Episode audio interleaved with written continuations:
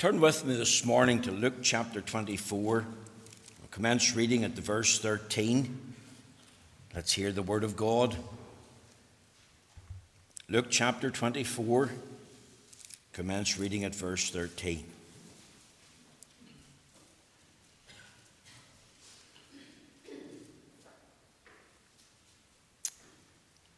And behold, two of them went that same day to a village called Emmaus, which was from Jerusalem about threescore furlongs. And they talked together of all these things which had happened. And it came to pass that while they communed together and reasoned, Jesus himself drew near and went with them. But their eyes were holden that they should not know him. And he said unto them, What manner of communications are these that ye have one to another as ye walk and are sad? And one of them, whose name was Cleopas, answering said unto him, Art thou only a stranger in Jerusalem, and hast not known the things which are come to pass there in these days? And he said unto them, What things? And they said unto him concerning of Jesus of Nazareth, which was a prophet, mighty in deed and word before God and all the people, and how the chief priests and our rulers delivered him to be condemned to death and have crucified him. But we trusted that it had been he which should have redeemed Israel. And besides all this, today is the third day since these things were done. Yea, and certain women also of our company made us astonished, which was early at the sepulchre. And when they found not his body, they came saying that they had also seen a vision of angels, which said that he was alive. And certain of them which were with us went to the sepulchre and found it even so as the woman had said, but him they saw not. Then he said unto them, O fools, and slow of heart to believe all that the prophets have spoken. Ought not Christ to have suffered these things and to enter into his glory? Beginning at Moses and all the prophets, he expounded unto them in all the scriptures the things concerning himself. And they drew nigh unto the village whither they went, and he made as though he would have gone further. But they constrained him, saying, Abide with us for it is toward evening. The day is far spent. And he went in to tarry with them. And it came to pass as he sat at meat with them, he took bread and blessed it and brake and gave to them. And their eyes were opened, and they knew him. And he vanished out of their sight. And they said one to another, Did not our heart burn within us while he talked with us by the way? And while he opened to us the scriptures. And they rose up the same hour and returned to Jerusalem and found the eleven gathered together and them that were with them, saying, The Lord is risen indeed and hath appeared to Simon. And they told what things were done in the way, and how he was known of them in the breaking of bread. Amen. We'll end the reading there at verse 35, and we pray the Lord will stamp with his own approval and blessing this reading of his own precious and infallible word. For a few moments, let me just speak to the young people and the boys and girls who are here. You're well aware we've been thinking about a little series of messages that we've entitled The Gospel in the Farmyard.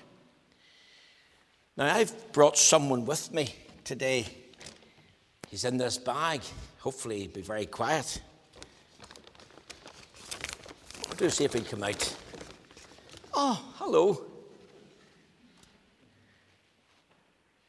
This fellow's called Dave the Donkey. And he's come to visit us today. And here's just another little impression of Dave the Donkey. Do you know, boys and girls and young people, that the donkey is associated with the Easter story. In the days before the crucifixion of Christ and his resurrection, Christ arrived in Jerusalem not on a horse, not on a fancy carriage. He was sitting, the Bible tells us, on the colt of an ass. And we read that in Matthew chapter 21. It says, Go into the village over against you, and straightway ye shall find an ass tied, and a colt with her. Loose them and bring them unto me. If any man say aught unto you, ye shall say, The Lord hath need of them, and straightway he will send them. All this was done that it might be fulfilled, which was spoken by the prophet, saying, Tell ye the daughter of Zion, Behold, thy king cometh unto thee, meek and sitting upon an ass, and a colt the foal of an ass. So, in this farmyard series, I want to take you to a farm in Jerusalem that had not only an ass, but the colt of an ass, and we'll call the colt Dave the donkey. Now, I want you to think of the character of the donkey. Because the donkey, even though it's a domestic member of the horse family, is not like a horse. It differs physically, than a horse because it's smaller and stockier. Some would even say the donkey's stronger than a horse. Now, a male donkey in the Bible is called a, jackass. Did you know that a female donkey is called a jenny or a jennet? A colt, like this fellow, is a female donkey's baby donkey. That's what a colt is, boys and girls. So you've got the mummy and you've got the baby. The mummy's called an ass, and the uh, baby is called the colt of an ass.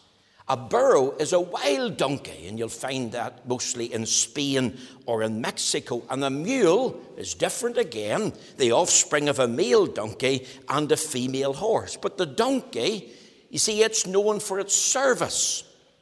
It's good for hauling loads of burden, and that has been true since the dawn of time in 400 BC. Do you know that the donkey can carry twice its bodily weight? A donkey is known for suffering. It's a very hardy animal, and even if it's sore feet and sore teeth and weary, it, it, it works on really till it drops. A donkey, of course, is known for its stubbornness, and you've heard the saying, you're as stubborn as a mule. Uh, can be obstinate, uh, won't budge or move, uh, even if you give it 10 carrots. A donkey's known for its stoicism. It's not easily startled.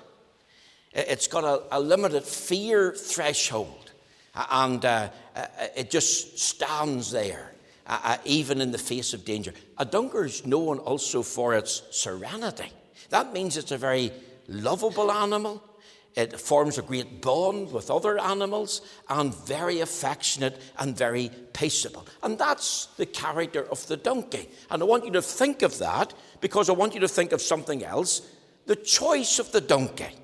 You see, not far from Jerusalem, in the Judean hillside, there was a farm. And in that farm, there was a male donkey and there was a female donkey called an ass.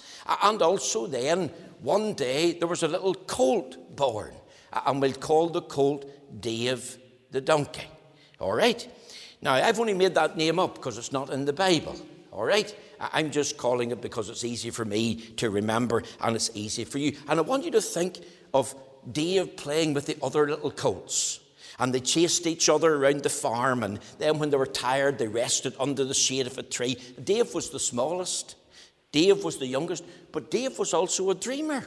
And you can think of Dave at the farm, hee haw, hee haw. One day I'm going to carry a heavy load. Maybe even one day I'll carry a king around. And then they would have laughed. Dave, you'll never be able to carry a heavy load. You're too small. And you'll never be good at anything. And Dave, you know what? You'll never carry a king. Do you know why, Dave? Because kings don't ride donkeys. They only ride horses and in fancy chariots. But you know, one day at the time of the Passover, near this particular farm, in the outskirts of a village, the mummy and Dave the colt were tied up together. And all of a sudden, two men appeared. And they started loosing the ass and the colt. And of course, the owner come out. We don't know his name. And, and he says, Where are you taking my ass and my colt? And this is what they said The Lord had need of him. And Dave the donkey was introduced that day to the Lord Jesus. he would have looked into the face of Christ. The face of Christ would have looked into little Dave the donkey. Kind eyes, a gentle touch, so full of love. Now, Dave the donkey had never been ridden before. He had never, ever carried a load before. Not of coal, not of peat, not of rocks from the field. He, he never had a burden on his back. He had never been ridden before. And of course, to ride the colt of an ass that was just growing up and never had a rider or a burden on his back before would have been a very dangerous thing because what would have happened?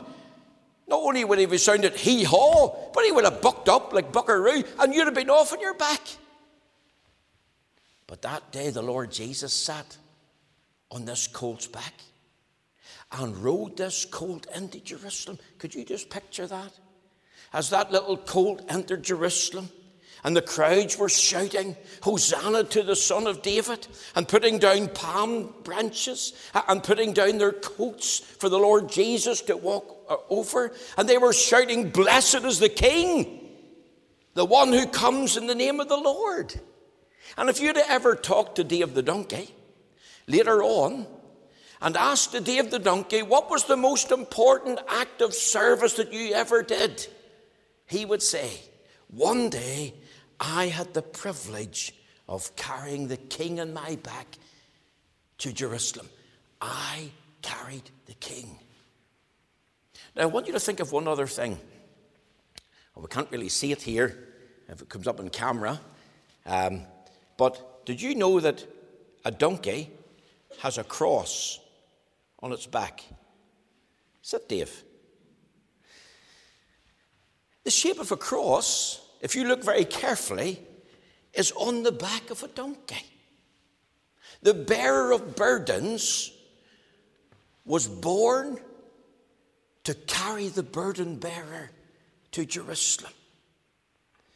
You think of when he brought Christ into Jerusalem, what happened? All the leaders met Christ, but they didn't cheer him. They cried, Crucify him. And this king that Dave the donkey carried he was crowned, but not with a golden crown at this stage, with a crown of ugly thorns crushed onto his lovely brow. And they didn't lead the king to the throne room. No, they him the, led him to the tree where they crucified him. And you could imagine this story being untold, even in animal language in the animal world. The king was dead. And then all of a sudden the message comes through the King is alive. He is risen from the dead. It's wonderful what you can learn from the animals. The donkey was an animal for service. It suffered much, but it was known for its stoicism. It was known for a spirit of serenity. But this animal was chosen, not a horse, not a fancy carriage, but a simple donkey that was looked upon as stupid and obstinate. That was the very animal the Lord chose to carry him to Jerusalem. He chooses the most strangest things to bring out a lesson, to teach us all about honesty and humility, to teach us the heart of the story is always connected to the cross of Christ. Now, this Easter Sunday morning, my text is taken from Luke chapter 24 and in the verse 34. It reads as follows Luke 24, verse 34. The Lord is risen indeed and hath appeared to Simon. Now, I've entitled this message, The Saviour's Resurrection and Simon's Restoration. Now, these words were spoken by the followers of the Lord Jesus in a particular home in Jerusalem, uh, probably near midnight. Think of the two from Emmaus, a husband and wife team. They had returned from their home in the darkness of the night to tell the disciples of what had happened to them on their journey home. How a stranger had met them in the way. How that he had reproved them for not knowing and understanding the scriptures, how he had opened up the Bible to them, and they experienced spiritual heartburn as he talked to them by the way, and how they constrained them to come in and had a meal, and how he was known to them in the breaking of bread. Did they see the nail prints on his hands as he broke the bread? Can you picture them making the seven mile journey back from Emmaus? It's dark in the night. And they're, they're excited to get to Jerusalem. They're, they're, they're full of joy. They're, they're not tired. They're not sad. They're not heartbroken or dejected anymore. And as they come into the house, just about to share this news, they're told, as they can enter through the door, before they, they say anything, the Lord is risen indeed and hath appeared unto Simon. Let's recall the facts according to the scriptures. Think of the Lord Jesus and his 11 disciples making their way from the upper room. They sing a hymn, they cross the Kidron Valley, they're heading for the Garden of Gethsemane. It's the eve of the Passover.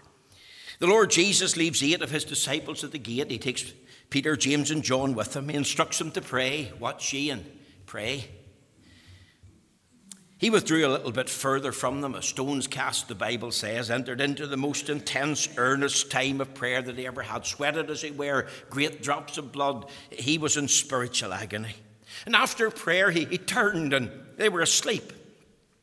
And he said to them, Could you not watch one hour? Rise up.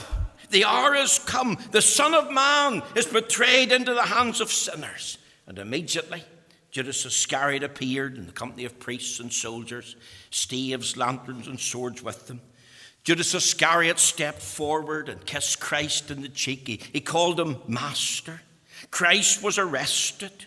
He was taken to the palace of the high priest Caiaphas. That night, contrary to Jewish law, an unjust trial took place, the first of three trials in the life of Christ. The first trial was with the Jewish leaders, then Pontius Pilate, then to Herod, then back to Pontius Pilate. All the disciples fled. Peter followed him afar off. He entered the outer court. As he warmed himself at the fire, he was challenged three times that he knew Christ, that he was one of his disciples, that he was with him. And the Bible tells us he denied with oaths and cursings. He protested. I know not the man. And immediately the cock crew. Three times. And at that precise moment, the Lord Jesus was being led away from the Jewish leaders to be tried before Pontius Pilate. And we are told that as he was led away, he turned and he looked at Peter. Not a word was spoken, just a look. He, he knew everything about Peter. He had heard all that Peter had said. He could repeat the very words that were used in denial. And as the Saviour looked, Peter felt sick in his soul. He had the awful pain of denial burned into him. He fled the courtyard. The Bible tells us that he wept bitterly. And then he said, I go a fishing. By Friday morning, the crucifixion scene followed. After his death, Joseph of Arimathea begged the body of, Punch, uh, of Christ from Pontius Pilate. He took it down, he carefully wrapped the body after the manner of Jews for burial. The body was placed in his own tomb in a garden thereby, fulfilling prophecy. Christ was with the rich in his death. It was the Jewish Sabbath. The Jewish Sabbath was from 6 p.m. on Friday to Saturday, 6 p.m. And then on the first day of the week, we really call Sunday, Mary Magdalene, Mary, the mother of James, Salome, Joanna came to the tomb. It was early. One question was on their mind Who will roll the stone for us from the tomb when we get there? When they got there, they discovered the stone was already moved.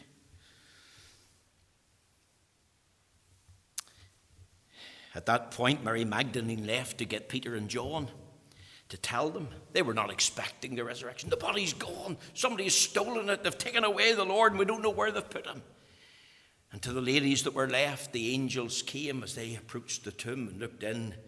Ye seek Jesus of Nazareth. He is not here. He is risen, as he said. Come see the place where the Lord lay. Behold, he goes before you into Galilee. there shall ye see him. Why Galilee? Many could vouch for him there. They could have vouched for his physical appearance and true identity. This same Jesus that was crucified was raised again. It was after two years and a half of ministry there. Many miracles were performed there.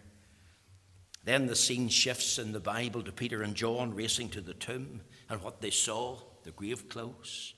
You've got to think of Christ revealing himself to Mary Magdalene in the garden. She was the first to see and speak to the risen Christ. Then the scene shifts to these two on the road to Emmaus. The sad journey, the stranger in the midst, the opening of the scriptures, the heartburn, the invite home, abide with us. The, the breaking of bread, the, the, the, the near midnight journey, seven miles, it takes two and a half hours at least to get back to Jerusalem. And when they enter in through the door, they hear this wonderful message The Lord is risen indeed and hath appeared to Simon. Now, I want you to think of three things very quickly this morning. Think of the historical reality of the resurrection. Think of this, this saying, The Lord is risen indeed and hath appeared to Simon. You see, what is Easter story all about? It's about the resurrection of Jesus Christ from the dead. So if anybody ever asks you, young people, what's the resurrection all about? Here's the answer. The resurrection is about Jesus Christ risen from the dead. It's not just about Easter eggs. We all love an Easter egg. It's not about bunnies or parties. It's not just about donkeys. Although it's interesting that the donkey was used about the birth and connected with the death and resurrection of Christ. It's not just about a sign of life. That's important. It's not just about having hope in darkness, and that's an important concept. It's far more than that, it's far richer than that.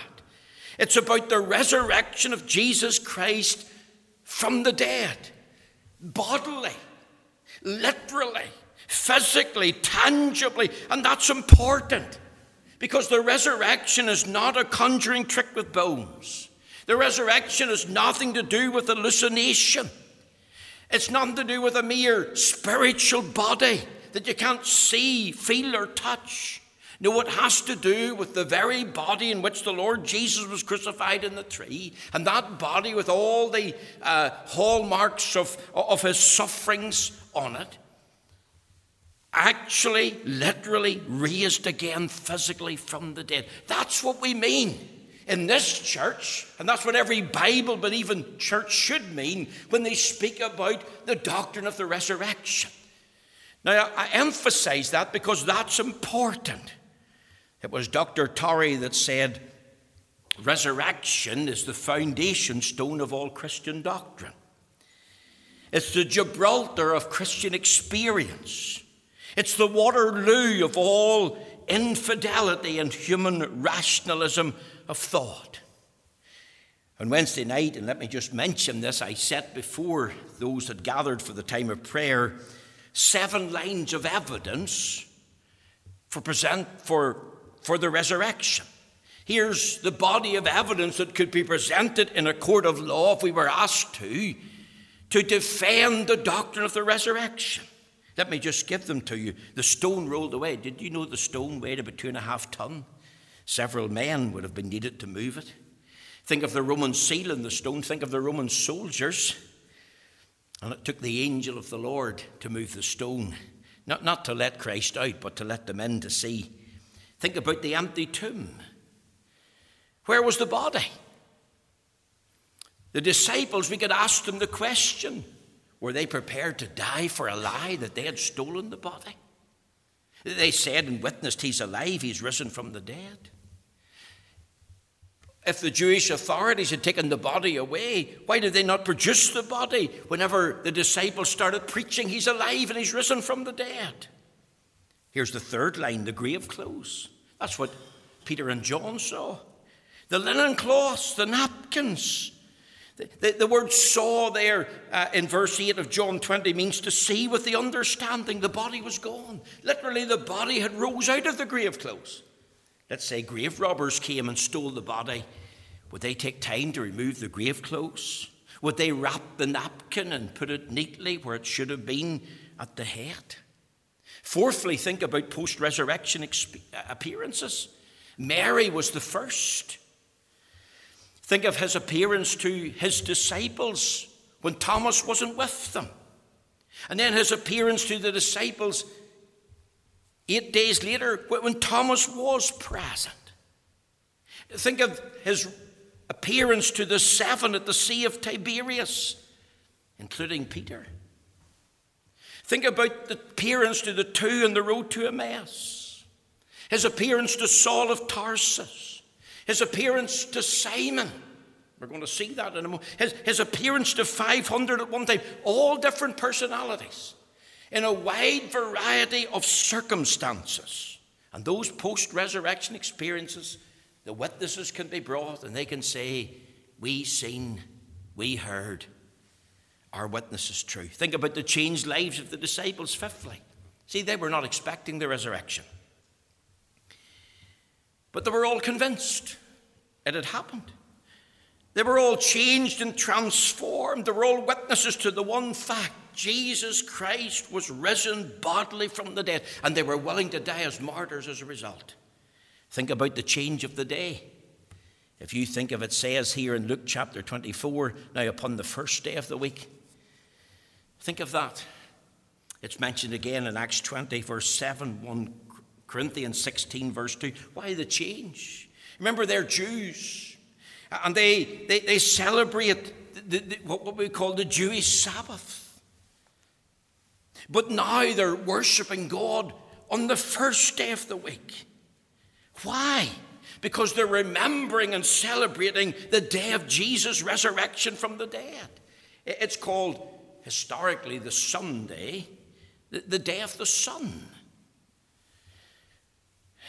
Think about the seventh line of evidence the claims and teaching of Christ, his miracles, his messages, his ministry. Think of him to Thomas the doubter. Not just a teacher, not just a good man, not just a gracious leader, one full of love and compassion. What did Thomas say when he was invited? See my hands and my feet. Handle me and see. He knelt at his feet and cried out, My Lord, my God. And that's why Josh McDowell, in the book Evidence That Demands a Verdict, said that there's only three possibilities. Christ was either a liar, he was a lunatic, or he was Lord of all. But the historical evidence is here. It's the best attested fact in the whole of history. It can stand up in court. We can set it all out. Listen to these words of the Lord Jesus over there in um, John uh, chapter 11. Remember what he said to Martha and Mary after the death of Lazarus? He said this Listen to these words I am the resurrection and the life. He that believeth in me, though he were dead, yet shall he live. And whosoever liveth and believeth in me shall never die. Believest thou this? Can you say with Mary and Martha, Yea, Lord, I believe that thou art the Christ, the Son of God, which should come into the, the world? As we celebrate Easter, and we rejoice with family and friends, and we have fun and fellowship, we have feasting. We could even talk about we've got our faith. But what is our faith in? It has to be in Christ, in his atoning death and blood shedding, and in his bodily resurrection from the dead. Remember the historical reality of resurrection. What does it say? The Lord is risen indeed. What does that mean? It means he bodily, literally, tangibly rose again from the dead. The same body in which he was crucified is the very same body that was raised again from the dead. And I emphasize that for this reason that there is largely denied today. The second thing is this the homely testimony of restoration. Notice these words, verse 34 and hath appeared to Simon. Now, now let's pause for a little moment. I want you to think of Simon's failure. You see, you've got to go back. Over there in Luke chapter 16 and in the verse 22, this is what we read from the lips of Simon Peter. He said this Then Peter took him and began to rebuke him, saying, Be it far from thee, Lord, this shall not be unto thee. You see, Simon didn't know his own heart. Simon was full of pride. Simon was boastful. He felt he was strong. Remember, he was asked at Caesarea Philippi, Whom do men say that I am? They answered, Elias, Jeremiah, one of the prophets, John the Baptist, risen from the dead. He said to them, But whom say ye that I am? And they answered, Thou art the Christ, the Son of the living God. He said, Blessed art thou, Simon, son of Barjona, for flesh and blood hasn't revealed this to thee, but my Father which art in heaven. And then we read there in verse 21 these words From that time forth, Jesus began to show unto his disciples how that he must go into Jerusalem and suffer many things of the elders and chief priests and scribes and be killed and rise again the third day. Then, that means at that moment, Peter took him and began to rebuke him, saying, Be it far from thee, Lord, it shall not be unto thee. And what did Jesus say to Peter? He turned his back to him and said, Get thee behind me, Satan, for thou savorest not the things that be of God, but the things that be of men. See, Peter's heart was not right. The heart of the gospel is something that Peter didn't understand. The heart of the gospel is to do with the death and resurrection of, uh, of Jesus Christ. And Peter was slow to understand this, slow to listen, slow to, to grasp the significance in the garden. Remember the mob that came? What did Peter do? He wanted to fight. He, he got the sword out. He cut off Malchus' ear, the servant of the high priest. See, he, he was thinking about a political savior. He wanted one to push and drive out the Romans. He, he wanted one to, to ascend to the throne now. And there was a failure in his part, even though he confessed with his lips. Christ is the Son of the living God. He didn't really know him. His heart wasn't right. And you know, that's like many today. They profess with their lips that Christ is the Son of the living God, the Savior of the world, but their heart isn't right. They don't really know Him. They haven't grasped the full significance of what they're testifying or what they're saying. Their hearts are cold. They're, they're really backslidden. They're, they're full of their own ways. And that's the failure of many. And that was Simon's failure. Very quickly, Simon's fall. He was guilty of crimson sins. You know, the Bible says pride comes before a fall. He was guilty of what we would say open, flagrant sins in his life. They stood out. As I've said, he was pride. He was full of pride. He was rashful. He, he was boastful. Remember, he said, Matthew chapter 26, 69 to 75. You can read it. I'll not read out the portion for time. But this is what he said when pressed I know not the man. He cursed, he swore, he lost his temper. He used an oath when he was challenged, Thy speech betrayeth thee. It was a reference to his dialect. They knew he was from Galilee. It's like meeting a man from Belfast in New York, and you say to him, Where are you from? And he would say, I'm from Sandy Row. Well, you would know exactly where Sandy Row was, and you would know he was from Belfast. Immediately he denied the Lord with oaths and cursings, protesting, I know not the man. The cock crew. The Bible tells us in Matthew 26 and 75, Peter remembered the words of the Lord Jesus You'll deny me three times. Here's the true state of your heart. You'll deny me three times before the cock crows. The cock crew. And Peter went out and wept bitterly. See, let me stress this the Lord sees your sin and mine. We profess to be His, but many of us, our hearts are not right in His sight. And we're full of, we could say, failure and we're destined for a fall. Peter's chief sin was denial because he had a proud heart that was boastful and didn't know his true heart. Maybe you have opened secret sins this morning. Maybe you're a drunkard secretly. Maybe you're living a life of fornication.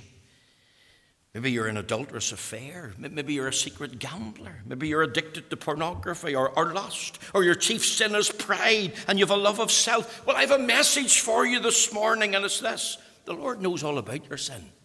You're, you're hiding it. You're thinking nobody sees and knows, but the Lord knows. David made Uriah the Hittite drunk. David delighted in Uriah the Hittite's wife, Bathsheba. David had a hand in Uriah the Hittite's death. These were crimson sins. They stood out. And what did he testify 11 months afterwards? Against thee, thee only, have I done this evil in thy sight. You see, he recognized that sin was against God and God's holy law. And that's where true repentance starts. Recognizing what sin is, recognizing you can't be saved without realizing your sin and repenting of it. Simon wept.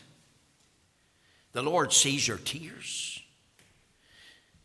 That's a sign of realization. That's a sign of recognition. That's a sign of repentance. I have sinned. Lord, I'm truly sorry. Lord, I've failed. Lord, I've screwed up.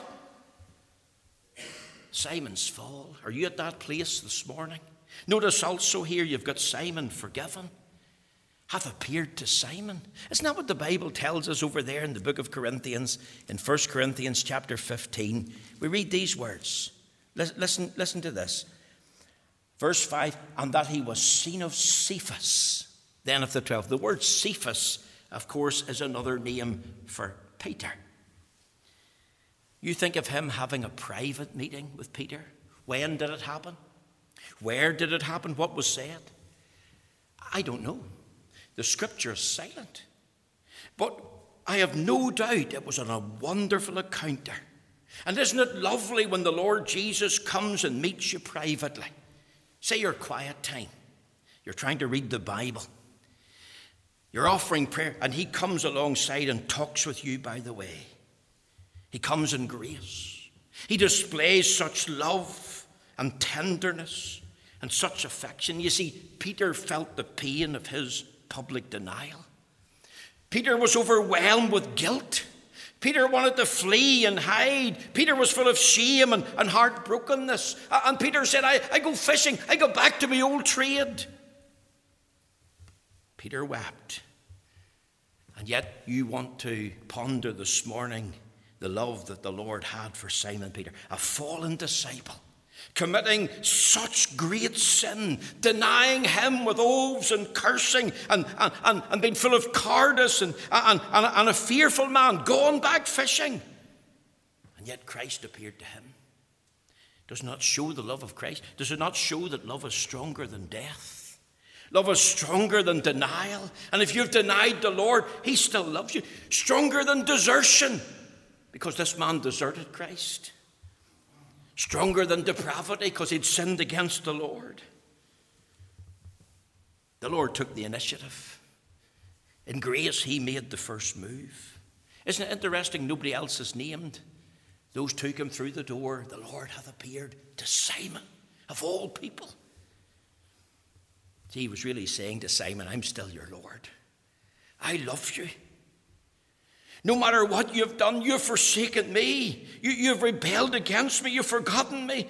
But I haven't forgotten you. I haven't forsaken you. I, I love you. I've come to renew you. Also think of a public meeting, the Sea of Tiberias. It is recorded in the Bible.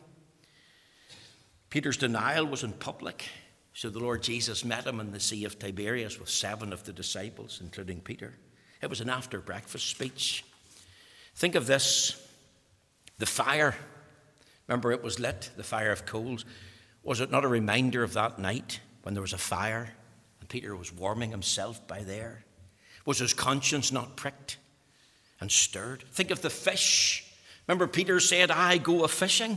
He had quit. There's no hope for me now. I'll go back. Think of the flames and the fire. They, they, they stirred his heart and mind. Think about the facts of the breakfast story. Lovest thou me more than these? More than these fish? More than the bread? More than the, the disciples? Three times he was asked, Lovest thou me more than these? That was one for every denial. You think of Peter. He was downcast. He was depressed. He had thrown in the towel. He had already quit. And the Lord come and publicly appeared himself to him. Maybe you're here this morning, you're listening to me, and you're suffering physical sickness. You've got illness in your body. You're depressed in your mind. Life for you is full of difficult circumstances. And you're in the middle of a storm right now. And you're ready to quit. Maybe you already have quit. Uh, I've given up. I want to tell you the Lord knows. The Lord sees. The Lord loves you. He's not condoning your sin, but He's not condemning you. He's not nagging on. He's not harping about what you did in the past. The Bible says He's not always chide. He not always keep anger. The word chide is an old word for scold. And mummies and daddies don't always scold the children. At times they do, but they don't always do it. Times it's needful. Why do they do it? They do it in love. But also, it's only for a limited period. And the Lord comes in gracious love to restore even Peter in a real public fashion. Remember David when he counted the children of Israel? He acted foolishly. We should learn the lesson that numbers don't count. And what did the Lord do? He sent pestilence. And David said he would rather fall into the hands of his Maker than the hands of men. Why? Because the hand of his Maker is more gracious. In Jeremiah 18, when the vessel was marred, the potter didn't throw it out, he didn't cast it away. He reshaped it, he made a new vessel. And that's what the Lord does. Think of Simon's future. The Lord hath appeared to Simon. Why? Because he had a work for him to do. What did he say? This is important. He said, Feed my lambs. John 20 and 15. The first thing he said is not interesting. Not the sheep, the lambs. Start with the children, the Sunday school work, the children's ministry, the youth. We have an awful responsibility. And that's what we're seeking to do here in our church and Carryduff at this minute in time. Simon's future feed the lambs, and then twice feed the sheep. Not only there was a work, there was a witness. The Lord Jesus said he would eventually die the death of a martyr. Wouldn't be easy for Peter. He would be tested, there'd be trials. But never again would he ever deny the Lord with oaths and cursings. One final thing, and our time is gone this morning. The humble, humbling security of realization. Remember what I said about the two on the road to Emmaus? Husband and wife team, seven miles there, seven miles back. A long journey that day, 14 miles. They were sad, discouraged, and heartbroken. Is that a picture of you and the journey of life right now? Are you full of sadness, full of tears, depressed, dispirited, unbelief? Feel you, you can't go on? What do you need? You need the Lord to draw near. Not the Lord who was crucified just, but the Lord who's risen from the dead. He, he was with them most of the journey, probably for about two hours. See, the Lord hasn't forgotten about you. The Lord won't forsake you. Oh, yes, we can forget Him and forsake Him, but He'll not forget you, not forsake you. He, will not disappoint you, because when He comes, He comes to talk to you. He comes to give you spiritual heartburn. He comes because He cares. He comes and appears. Here's the cure for laziness. Here's the cure for lax loyalty. Here's the cure for sin and folly and failure. A sight of Christ. We're going to sing in a moment, just a couple of verses. I serve a risen Savior. He's in the world this, today. You see, there, there's a thrilling note here. The Lord has risen indeed. He's defeated death. He's defeated hell, sin, the grave. It's not thrilling to hear as you come through the door into the house of God. The resurrection was God's amen to Calvary. He totally accepted the sacrifice of Christ. Isn't there a truthful note here? Indeed certainty and confidence. The evidence is so overwhelming, no room for doubt. Isn't there a triumphant note here? And hath appeared to Simon. Simon behaved like the old man. Is that where you're at this morning? You're behaving like the old man. You're not praying. You're not attending as frequent to the house of God as you ought to be.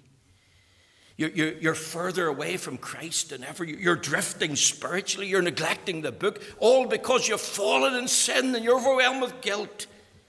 Well, the Lord knows where you're at this morning.